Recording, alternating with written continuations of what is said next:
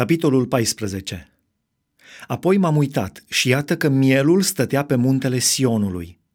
Și împreună cu el stăteau 144 de mii, care aveau scris pe frunte numele său și numele tatălui său.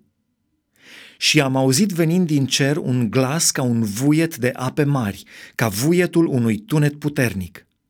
Și glasul pe care l-am auzit era ca al celor ce cântă cu alăuta și cântau din alăutele lor. Cântau o cântare nouă înaintea scaunului de domnie, înaintea celor patru făpturi vii și înaintea bătrânilor.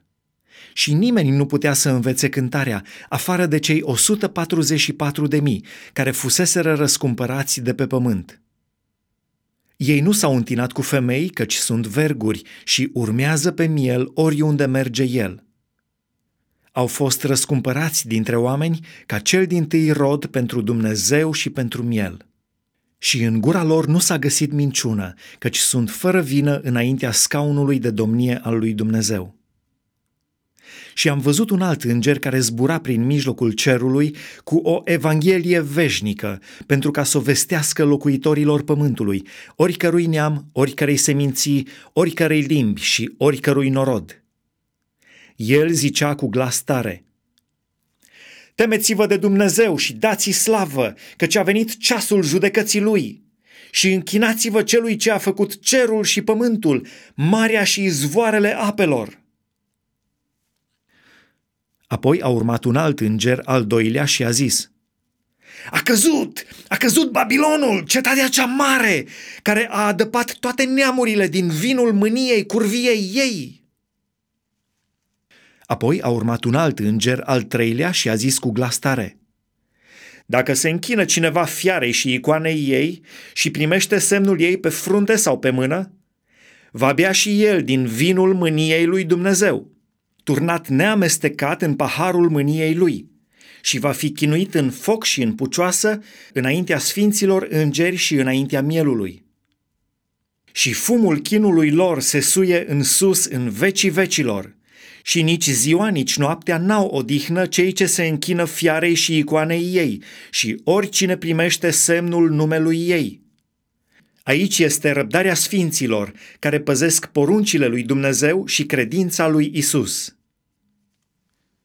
Și am auzit un glas din cer care zicea, Scrie, ferice de acum încolo de morții care mor în Domnul. Da, zice Duhul, ei se vor odihni de ostenelile lor, căci faptele lor îi urmează. Apoi m-am uitat și iată un nor alb. Și pe nor ședea cineva care semăna cu un fiu al omului. Pe cap avea o cunună de aur, iar în mână o secere ascuțită.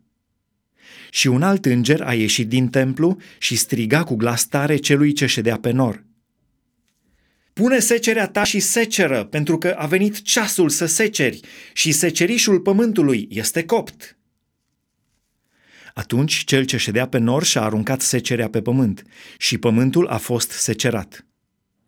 Și din templul care este în cer a ieșit un alt înger care avea și el un cosor ascuțit.